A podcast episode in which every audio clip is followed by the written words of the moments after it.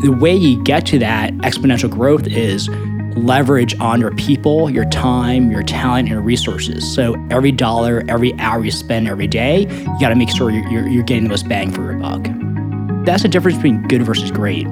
Early days, you overcompensate for lack of experience. I know I did, but just working my ass off really hard on all 100 decisions. You learn what 10 product decisions matter. If you get the right 10 decisions and get the right answers, you're going to do better than most. You want diversity on your board. I think you want, like all things, a creative tension. As a founder CEO, you probably want folks around the table to help you make the company better, and that's going to have tension. Welcome to Venture Confidential, a series of conversations with top minds in venture capital. I'm your host, Peter Chapman. In today's episode, I interview Jerry Chen, a partner at Greylock. We talk about what he learned during his tenure at VMware, his three pronged framework for evaluating enterprise software companies, and what it means to be a good board member. As always, if you've got questions or want to be in touch, email me at vc at heavybit.com. Jerry, welcome to Venture Confidential. Thanks for having me. It's not really confidential, is it? Welcome to uh, Venture Broadcast. Perfect. Thank you. You know, I don't have exact numbers, but I think our listenership is small enough that it's still semi confidential at Got this it. point. Yeah. You graduated from Stanford with an engineering degree, spent a couple of years at a consulting company, a couple of years in private equity, went to business school, and then VMware for nine years. Why VMware? A couple reasons. One, it was the smartest people I found, and in in my career, I've always followed where the talent is. So uh, after Stanford, went to Bain because the smartest people were working at Bain, San Francisco. Then it was 1995, 96. Netscape just went public. It was the it was the dot com days, and we were just tracking a lot of smart people. And then after that, you know, a couple of tours in New York in private equity, a tour in venture capital during the dot com days. And then when I was at business school, I did an internship for VMware, and they're the smartest engineers, smartest business people, smartest product people. And, you know, regardless of the market, the industry, or the job title, I just follow the smart people. Tell me about those early years. You know, VMware during this time seemed to just be a, a breeding ground for future talent. Like we've seen so many cool leaders emerge from this sort of decade at VMware. What was it like working there? It was amazing. You know, I, I guess I was lucky. I helped create a couple product lines there, Cloud Foundry in later days and early days, something called VDI or Virtualized Desktop Infrastructure. And I, I think what VMware was, it was a a magnet of, of talent. Like I said, like smart people attract smart people. And then B, the competition against Microsoft and other competitors like Oracle or Sun in, in the early days was a crucible because it mm-hmm. forced us to be ruthless about prioritizing our product features, our engineering, our go-to-market sales resources. Because when you're doubling in headcount and doubling in revenue every single year, sometimes you think it's easy, right? Sometimes you, in many ways from the outside, it's like, wow, these guys are, are growing so fast that anything they do works well. But it's not by accident, right? So part of the market is, is, is like sucking you up in, inside the, the proverbial tornado, if you will. But also the way you get to that exponential growth is leverage on your people, your time, your talent, and your resources. So every dollar, every hour you spend every day, you got to make sure you're, you're, getting the most bang for your buck. And that's the difference between good versus great. When you're early in your career, you have 100 decisions you can make in a week or a month. 10 matter, right? 10 decisions matter. So the difference between good versus great is knowing which 10 decisions to spend time, focus on, and get right. Because the other nine decisions, either one, someone else will make the decision, two, you can fix it later, or three, it's a rounding error. So just like when I ran product, there's only 10 features in any product that matters. You get those 10 right, you're great. And any job, running a product, running sales, running engineering, if you get the right 10 decisions and get the right answers, you're going to do better than most. How do you figure out what those key product decisions are? a lot of experience. So, I mean, IQ and intellect helps, but early days you overcompensate for lack of experience. I know I did, but just working my ass off really hard on all 100 decisions. Uh-huh. And when you realize, you know, you're working 18 hours a day, seven days a week, either coding or running product or running sales, you're not working smarter. You're working, you're working more, more, not even harder. And so partially it's experience. You, you learn what 10 product decisions matter. Partly you get mentorship Um, So you seek out folks inside the company, outside the company that can give you some advice. And three, study what's worked in the past, what's worked in analogous businesses and, and other markets. But the hard part of studying the past or studying other products is understanding what are the right lessons to learn and not the wrong ones. And what I mean by this is oftentimes as investors or product people or founders, we see success or see failure and we're pulling the wrong lesson, right? We're, we're learning the wrong pattern or the wrong anti pattern. And the truth of the matter is, oftentimes a driver for success is something a layer or two layers deeper. So it's not necessarily, you know, the right channel. It's okay, what the product feature was. Was it the right um, move versus competitor? Was it the right pricing thing? And, um, oftentimes you stop like, oh yeah, they priced it correctly, or they got the right developer static correctly. That's not true at all, right? It, sometimes there's a second or third question to get right, and, and the difference is don't stop when you have what you think is the right answer, ask one or two more questions. And so if you're always asking these questions as a, as a product person or an investor or as a founder, you'll probably get the right answer eventually. I'd love to sort of walk through this. Maybe we could talk about a feature or product you launched at VMware that had an obvious lesson and a less obvious lesson?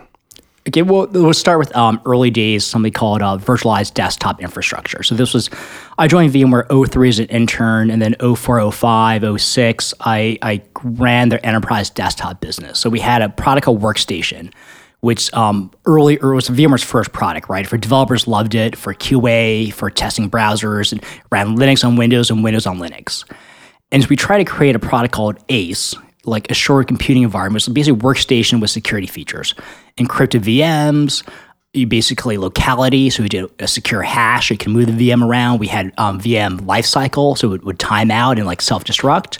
And that product never really took off, hmm. right? And we, we couldn't understand why originally because we thought a lot of these features customers wanted. They were asking for them. At the same time, we had a bunch of other customers using VMware's server product. It was called ESX Server at the time, now uh, vSphere. But there's the, the bare metal hypervisor. They were hosting Windows virtual machines, desktop VMs on servers and using like a remote desktop protocol to connect to these VMs. Mm-hmm. And we were like, why? I mean, were they just hosting these VMs because of cheaper licensing for legacy applications? And we could have just stopped there and said, hey, it's just another use case for the server product.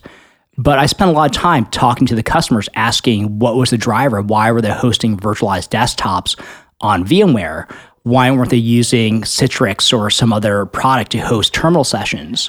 And it became pretty clear that one, for a bunch of desktop applications, and for all the idiosyncrasies that Windows has, hosting individual desktops made more sense for app compatibility. And also people wanted their own workspace, right? Mm. Their, their own their own VMs, their own their own world that Windows especially lent itself was was designed around single user, not multiple users. Mm-hmm. And so by asking the next two or three questions on these use cases, we basically said there's actually a market for hosting desktops on the server we call VDI, virtualized desktop infrastructure. And we, we built that to all business. And Amazon years later is now hosting workspaces on, on their Amazon cloud in much the same way. And um, it could have been easy to say, hey, let's just stop the first question or two. But if you dive deeply talking to customers and talking to your engineers and understanding how the product was used, you actually found value that wasn't obvious at the time. You had a brief stint in venture. You worked at Accel for a couple years before business school. That's correct. And then a decade later, you come back to venture. I want to talk about both bookends sure. here. What were those two years like?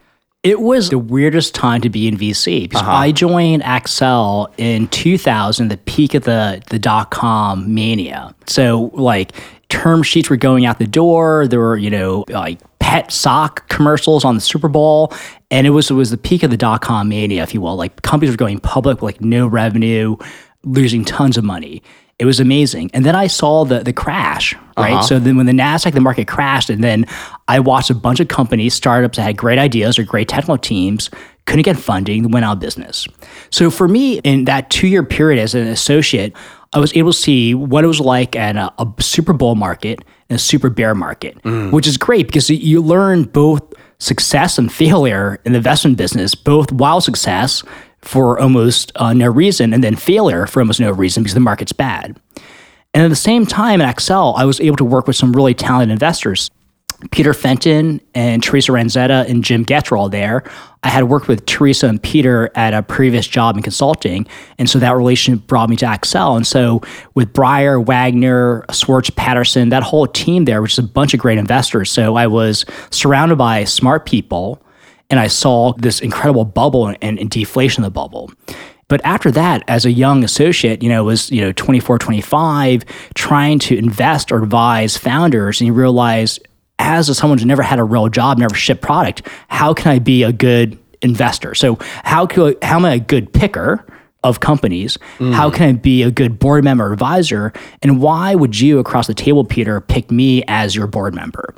And I realized the VCs and the people at the board meetings I went to that add a lot of value actually had experience shipping product. Mm-hmm. And so I went to business school, spent some time learning kind of the language and grammar of business there, uh, and then joined VMware for almost 10 years, where I was able to see that rise from like 250 employees to 15,000 and from like 50 million to 5 billion in revenue and to ship tons of product. I understood product, understood engineering, understood go to market, understood partnerships. That would have made me a better executive, no matter what I did. But also, I think makes me a better investor and a better board member.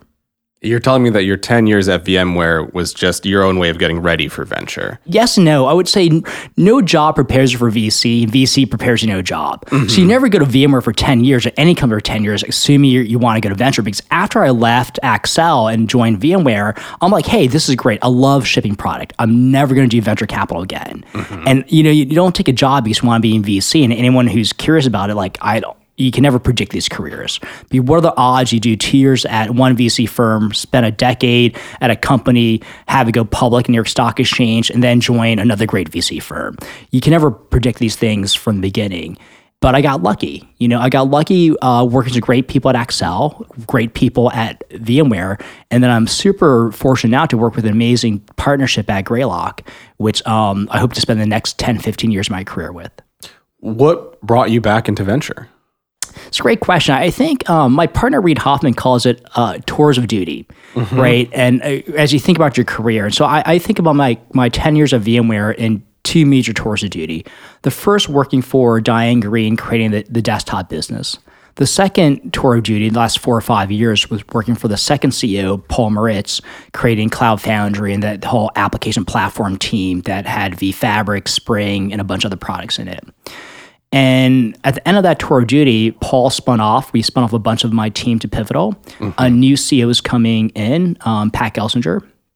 He's done a great job. And that's kind of a logical bookend. So I did two tours of duty. And the question was, do I want to do a third at VMware and do something else, which I could have done. But I said, you know, after after 10 years, I wanted a new challenge. So I took some time off. And during that time, you know, I traveled, I, you know, reestablish some hobbies, talk to a bunch of startups, talk to a bunch of VC firms. And I never intended to go back to VC, but I had a relationship with a bunch of venture capitalists over, over the years. I got close to the folks early, but in particular, I got close to the Greylock partners, Aneel Bhusri in particular. And Neil was a general partner at Greylock. Also, he's founder CEO of Workday, you know, one of the definitive enterprise SaaS companies out there. Mm-hmm. And Neil and I connected, and he, the way he described Greylock is a very special place, right? All the partners around the table are operators and product people. Like Reid Hoffman created LinkedIn and PayPal. David Sze was early product person at Excite at Home before he became a VC and invested in Facebook and Pandora and LinkedIn. Aneel was a product person at PeopleSoft, you know, and then he created Workday while partner at Greylock. And so it's kind of like uh, my partner John Lilly would say like your tribe, you know, is is the DNA, and we're, we're all we all think about the world similarly. Um, I think Aneel described it. We're we're entrepreneurs with like a like a VC checkbook, and that's how we mm. think about things. And that team felt right for me, and it felt like it was a it was a partnership that I wanted to be part of, and I could you practice and, and practice VC, the, the job and the career and the art, if you will, the way I wanted to, which mm. is basically being thoughtful, being a great partner to founders, investing early in enterprise software companies, and, and helping them grow from zero to hopefully, you know, multiple billions of dollars. What were those early days at Greylock like for you? You had a pretty early investment in Docker, right? That was my first investment. Um, yeah, in 2013. Yeah, great choice. Thanks. We've spoken a bunch on this podcast about that first investment, which as I understand, is often one of the most stressful investments in uh, a VC's career. How did you land on Docker? I would say two things. First, the partnership's super supportive. And the way they, they think about it is like, don't overthink your first investment.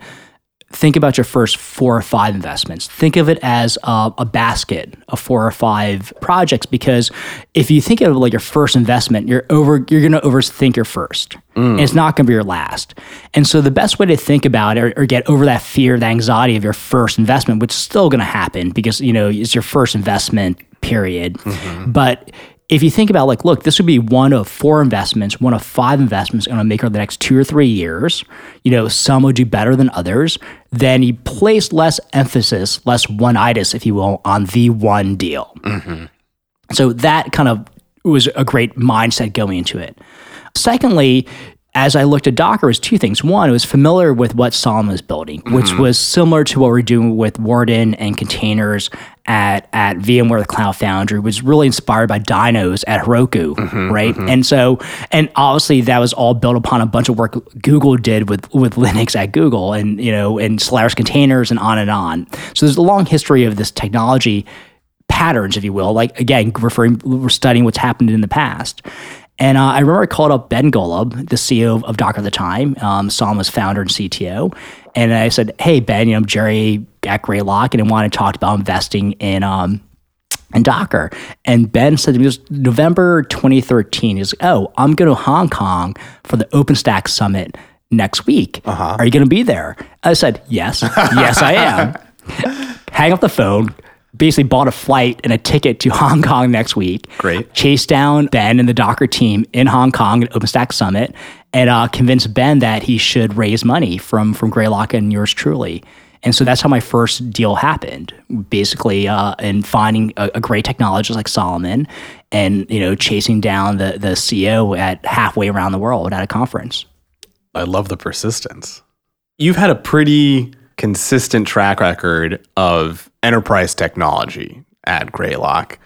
Notable to me is Docker and, of course, Cloudera.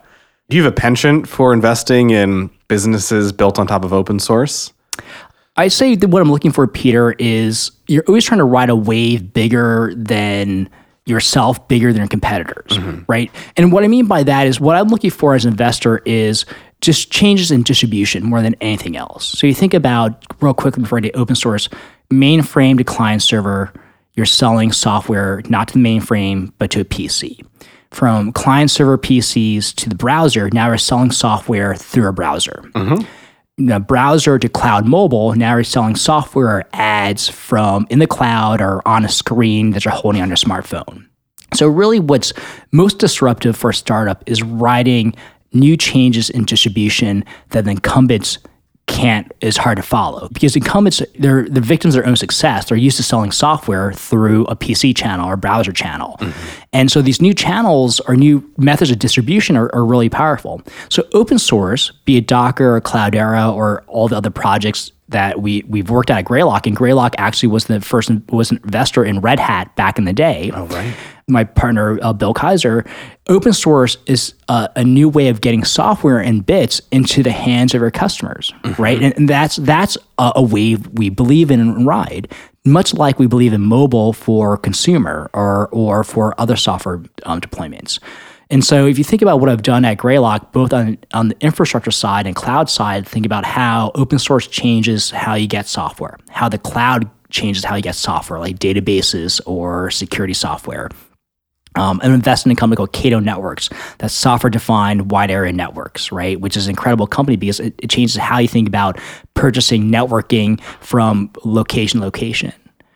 Or I think about some of the SaaS companies I invested in, be it Gladly, Spoke, or Blend. They're all cloud hosted. So again, changing the, how you consumer software, and they're changing how you get software from you as an enterprise to your end user. And an end user is going to be a consumer. Um, in the case of Blend, it's like mortgage application software hosted in the cloud, or it could be an enterprise IT buyer like Spoke, where it's, it's going to be your CIO or VP of IT. So I think a lot, Peter, about distribution and channels. Like how do you get technology in the bits in the hands of your users? And that could be a developer, could be IT buyer, could be a CFO, could be a VP of sales.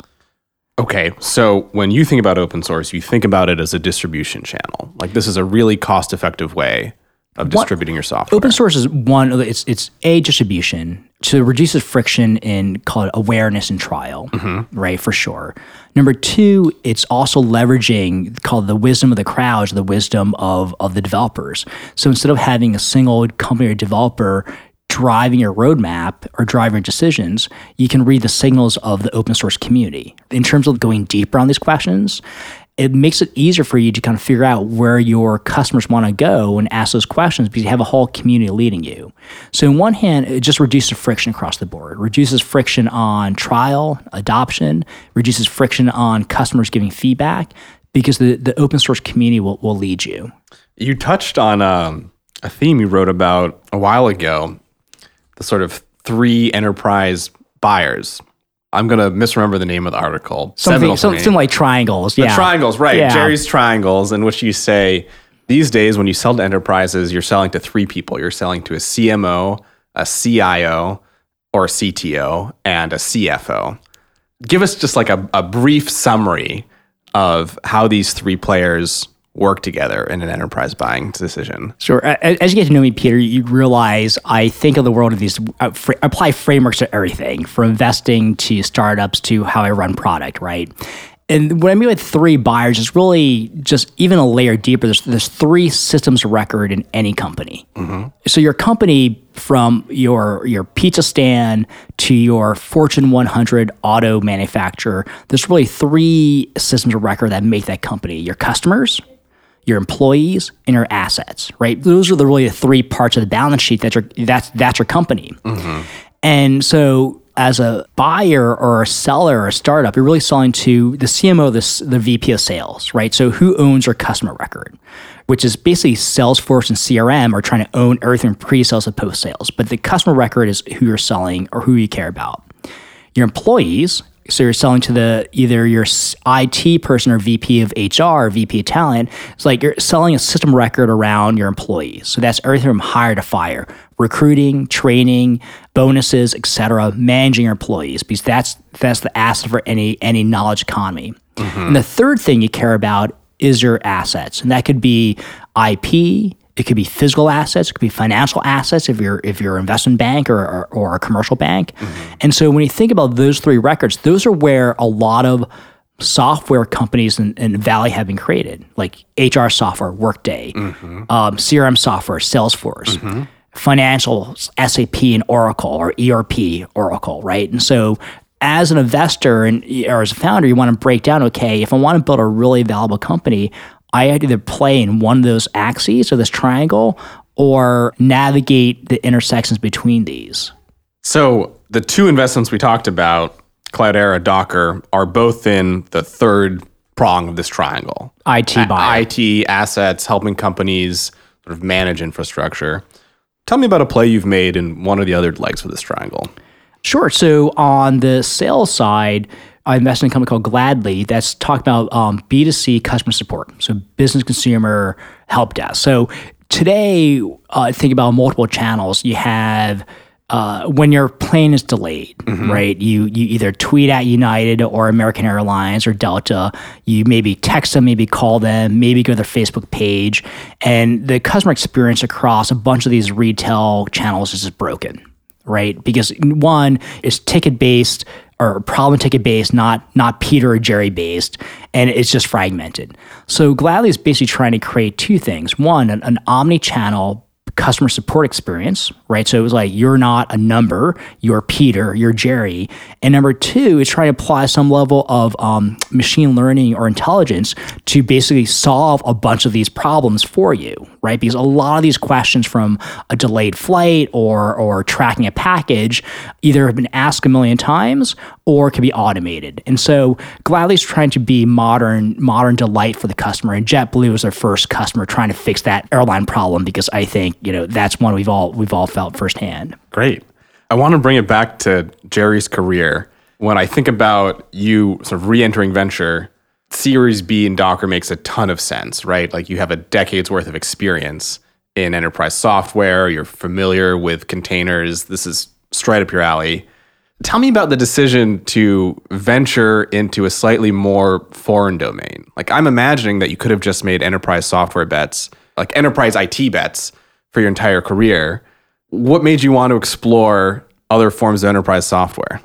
I think it's a combination of uh, where my interests grow and lie, and there's there's a bunch of just great technologies and how AI is changing application software and SaaS software, how mobile is changing and how big data is changing it. And uh, number two, Chris, the, the great founders kind of lead you everywhere, mm. right? So a lot of VCs say, hey, I'm, I'm going to do a deal in this space or I care about this space. But the truth is, we are often led by the best founders. And so when a great founder walks in your door, you're going to know it and you're going to spend time with him or her. But I think what happened for me is I understand technology from my my decade of VMware, but then I spent time like at Cloudera, so I understood the value of data. That also said, okay, so how data and infrastructure is changing how you build applications. And so when you combine, you know, my knowledge of, of Docker and, and VMware plus the early experience with Cloudera and how big data is changing how you have insights in customers that led to like machine learning AI, you realize, look, at the end of the day, IT exists to support a business process, right? It could be order to cash, hire to fire, right? It is a business process. You don't build IT for IT's sake. And what I was seeing through these investments were the processes, the workflows in a company were changing dramatically by one, going cloud, going cloud native, how they build these applications, and then how they use data. And one of the insights was I was seeing how these new applications were being built right? Not just big CRM applications, but you know, customer intimacy, support applications, um, IT help desk applications, vertical SaaS companies attacking construction, like a, a, investment I made in Rhumbix, or healthcare, or real estate. And when you see where the developers are going, and you see how data can change these applications, that led me to these investments and Gladly, Spoke, Rhumbix, mm. and Blend. So you're you're pointing to sort of an invisible theme across your investments that you've written about, which is uh, data and sort of machine intelligence as a defensible layer. As a moat, yeah. Yeah, yeah, yeah. You wrote this great article last year that changed the way I think about data called Systems of Intelligence, in which you posit that you know companies are moving away from IP and high switching costs as moats and towards data and sort of the flywheel effects you can create from data and machine learning. I'd love to walk through an example here. Can you talk to us about how data allows a company like Rhumbix to build defensibility?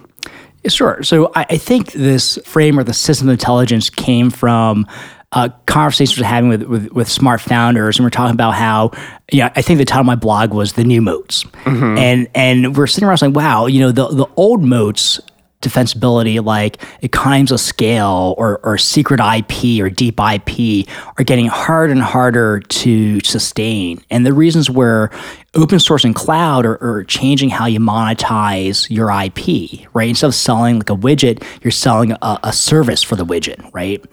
And number two, the economies of scale are so huge now because, because Amazon and Google and Azure allows anyone to deploy an application quickly and they want to compete against Amazon itself. That's that's a huge order.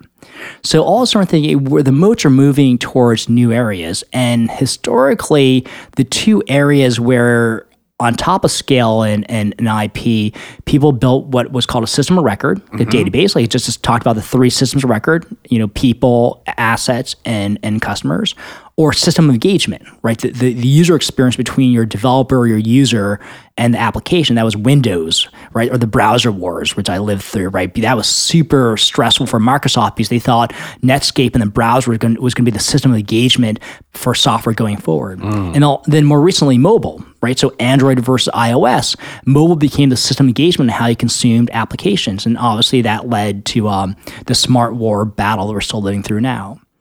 But in between the system engagement and system of record lies what I call the system of intelligence, which I think is a very fertile place for a startup to play in because one, you can either build a data set in a vertical like construction like Rhumbix and no other no one else has. Google's not going to have the data that Rhumbix has around construction labor productivity, or the data Blend is going to have around your mortgage software application. So you or or you build healthcare verticals, real estate verticals, construction verticals, data that uh, the incumbents aren't going to have. Because if you're building app to identify cats or dogs or hot dog or not hot dog, you're not going to do that better than than Google or Facebook. But if you're building a construction vertical software like Rhumbix or, or Blend in real estate or, or a healthcare vertical that we've done as well, that's a natural place where a startup can create a moat. The other way to create a moat or a system intelligence around data is crossing multiple system of record, right? Hmm. Which you seem is maybe not intuitive at first, but really is when you dig deeper because Salesforce is going to build a system intelligence on their own CRM. Einstein, right? Or Oracle try to do that on top of their own applications, their, their own data. But there are certain categories or problems inside a company that if you can build intelligence across multiple databases, multiple applications, you can actually create another moat. And that led to my investment in a company called Spoke that's doing kind of IT help desk or internal ticketing across IT HR facilities. So asking questions like, I need a new computer to what's the best coffee place nearby to how to contribute my 401k, that's three or four different systems of record that I need to query right there. So talking to three or four different applications, that's difficult. That's friction for the end user. Spoke will create a frictionless system to talk to all three databases and give you your answer. And so when you find a way to either go deep in a vertical where you're building on data that no one else has, construction, financial services, healthcare, et cetera, or going across databases or across system records where no one incumbent is going to dominate, that's another defensible place, right? It's a natural for a startup to play across multiple incumbents. Otherwise, you might as well just buy like public stocks and Workday, Salesforce, ServiceNow, et cetera, because they're going to own their own silos. But you have to go cross silo to find, I think, a new defensible moat.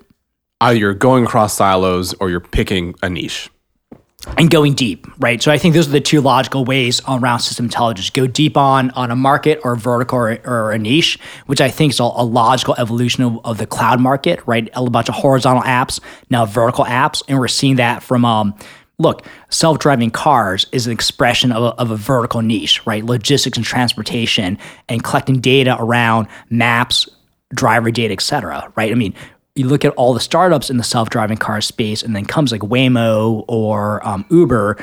They're collecting data with cameras and maps that other players aren't, that Ford doesn't have or, or GM doesn't have, and mm. those incumbents trying to catch up. So again, that's that's an example of a niche where you're collecting data other people don't have, or you go across verticals, across silos, across other natural barriers.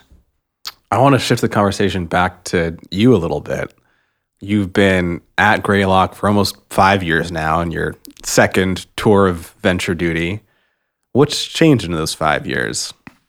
It's interesting, Peter. Every year, I think about how to get better at this job. Uh huh. Right, and th- there's different ways to try to get better at the job. It, it's how do I find great investments and great companies? So, you know, so it's thought, what thought leadership can I put out in the world, like new moats or system intelligence that would attract founders? Or how do I sell myself in Greylock better?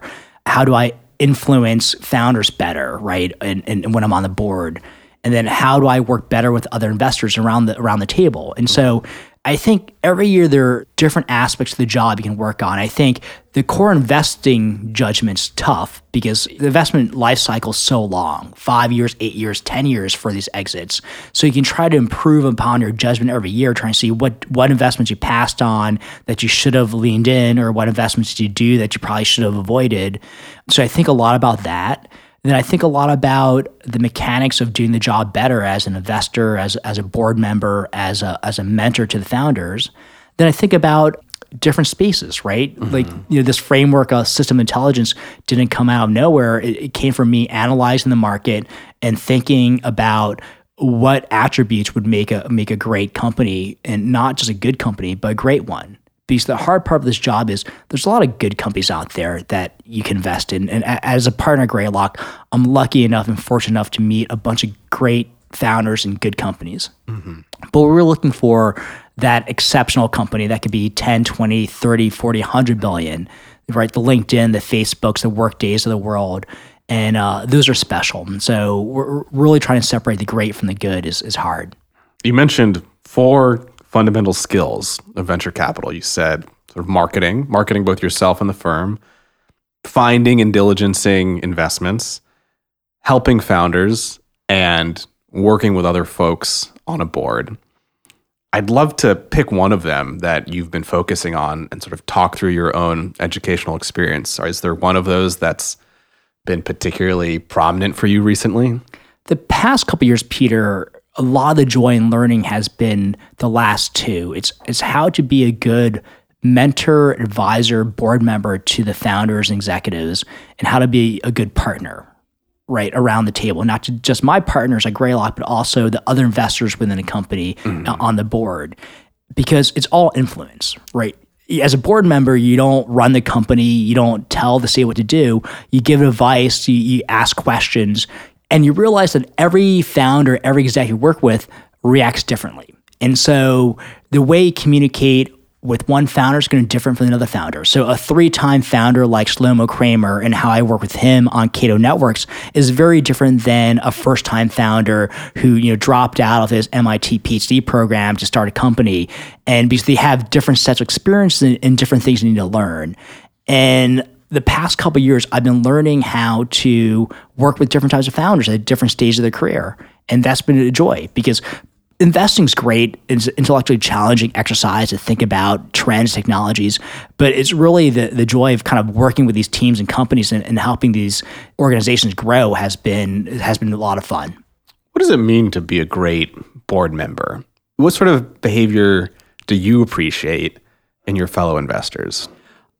I think as a board member, and I think when I was at VMware, if I were a founder running a team, what would I want from my board. Mm-hmm. And and the, the key is make sure you don't lose the forest for the trees right? Is is is let's figure out in every board meeting and any given quarter, there's only two or three issues that I think really make or break the company that you should be thinking about. Where the board the board's job is not to get in the weeds of the product detail or HR organizations. They can give you advice, they can ask questions on the product reviews, but at the end of the day, there's really two or three questions at every board meeting that should be top of mind. Mm-hmm. And the way I like to be a board member or or a, a, partner to the founders I work with is like, hey, ask those two or three questions, challenge them, challenge the founder, him or her, to think about them, and push them. Right. So our job is to worry about risk, what could go wrong, what could go right.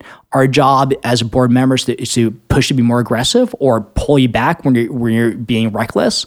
But really, it's what are the two or three questions? And that goes back to the first framework I said you know, good versus great at your job or success is what 10 features matter in the product, what 10 questions matter at your job as a CEO day in, day out. As a board member or investor, what two or three questions matter right now. And if we can answer the right two or three questions, the rest would take care of itself. Mm-hmm. We've heard a lot on this podcast about the relationship between investors and founders, what it means to be a mentor, how to influence a founder how to adapt your working style to fit that of the founder. We haven't heard a lot about relationships between investors, and I'd love to pry into this a little bit. Like you mentioned that something to be good at as a venture capitalist is partnership, working with other investors. What are you trying to cultivate in that realm? It's interesting because some people say VC is a lonely job because mm-hmm. you, you're, you're making the calls, you're not making the calls. And they'll also often say it's interesting because venture capitalists are this weird frenemy relation because you compete with VCs to win a deal, but then you work with them on the board. The way I like to approach it is every investment I work on, you have a team, mm-hmm. right? And, and that, to make it less known, that team is you know you and the founding team, but also you and the other investors. And so when I join a board or have another person join me, you and me, Peter, we're we're that's my team for this company, right? This NewCo, we're working together to make NewCo successful. And when you approach like that, so when we're invested together, we're we're actually on the same virtual company, same team. And that's the attitude I try to think in that room, in that board with that founder, solving that problem together. And then on another company, you know, I could be, you know, trying to win another investment, another Series A deal, and we're competing. Mm-hmm. And, you know, th- that's how the industry goes. But it's interesting to compartmentalize project to project, company to company. And so by being a good partner to another investor and to the CEOs, you talk about the founder investor dynamic, but also it's like, hey, how do you and I, as two board members in the same company, communicate? We have the same objective to make this company successful. And how you and I communicate. So, like, you and I have the same concerns because you and I have the three your top three concerns are different my top three concerns, then something's wrong. Mm. And so either I'm not seeing something, you're not seeing something. So let's have that conversation. We're most powerful as an advisor to the company if we think the top three issues are the same, like hire a new VP of sales, like, you know, increase the product velocity, hire, you know, a new VP engineering, or do a different partnership. But if you and I don't have the same three priorities, the same three questions, we're going to be less effective as board members. Mm-hmm. But mostly, if we're seeing different things, great. You know, you're closer, you'll see other aspects. You have a different relationship with the founders than I do, and I'm going to learn from you. And I try to learn from my other investors. I'll learn from other board members. My, my first board was Docker. Um, I invested behind Peter Fenton, who I knew from back in the day. He, he did Docker at Benchmark. And Peter's a fantastic investor and fantastic board member. And so just learning from him on the Docker board has been educational for me. And so I'm always trying to learn from the folks around me because they have a different experience set than I do. And they're going to see different things. So I think that's what it means to be a good partner. We're, we're all the same. Why would you, as a founder, pick three VCs that all thought the same, look the same, talk the same, right? You want a diversity on your on your board, but also you want a functional board, people that can actually communicate and work with you. So there's a balance between diving into disagreement and finding the alignment that you need to be a good board. I think you want like all things a creative tension. Uh-huh you want your product head and your engineer head and your company to have a creative tension right? Or your sales and your engineer to also have a creative tension. Because i think that tension like all things creates the best result and just like as uh, as a founder CEO, you probably want uh, folks around the table to help you make the company better, and that's going to have tension between the founder and the investor because they're going to push you, they're going to ask you a bunch of questions, and you want investors that all see different parts of your business, from a technical side to the business side to the partnering side. So you want that tension. At least it's not disagreement or fighting, but you want people to be, be pushing in all aspects of your of your business because you know there's multiple muscle groups you need to exercise, mm-hmm. and when you have different board members working out different muscles of your company, then you're going to be stronger. Is there a particular muscle that you tend to focus on? Oh gosh, um, I, I think the muscle varies in the life cycle of the company, uh-huh. right? So I think if you if, when I do a seed investment or a Series A investment, it's it's two or three individuals, PowerPoint, and maybe maybe some code. I think there it's hiring that uh-huh. muscle, so it's team building, and it's it's finding the right customers for early product market fit, iterating on the product, and hiring the right people. Then I think you know call it a Series B inflection point where you're about go to market. Then that's all about exercising the go to market muscle, mm-hmm. pricing, packaging, channels, right? What's the right um, marketing message? What's the right way to kind of build a go to market organization? And then if you're lucky enough at Series D, Series E, and the company scaling, there's a whole bunch of other issues around, you know, upgrading the team, upgrading your products. How do you become a truly global organization? And um, my partner Reid Hoffman has a podcast called Masters of Scale, where he talks about the different phases. I think goes like family, village, nation, etc. Because there's there's different challenges at different phases, and so I'd say there are different muscles you need to exercise at different phases of the company. I was lucky enough to see multiple phases, like so from you know a couple hundred people to fifteen thousand at VMware, and my work at Greylock. I've worked for two founders or single founders to you know coming to Series D like Blend with its 500 employees, and the good investors and the good board members know which muscle you should work at at any given time. I ask all my guests the same question in closing, which is what do you wish you knew going into this that you know now?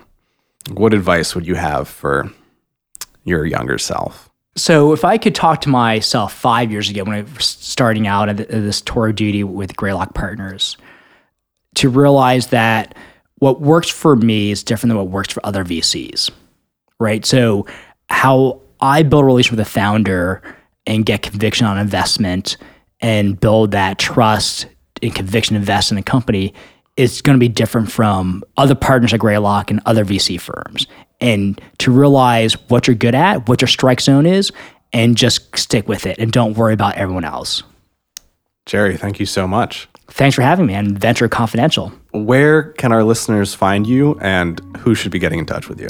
Uh, so you can find me at uh, greylock.com website or jerry at greylock.com just to email me or I think at Jerry Chen on Twitter. It's probably wanting to see my my blogs musings and, and random comments on on what's happening in the world. That's probably a good place to start.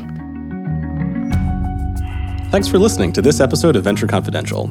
Venture Confidential is brought to you by HeavyBit. To learn more about HeavyBit, visit heavybit.com. And while you're there, check out our library, home to great educational talks by top investors, entrepreneurs, and other industry leaders.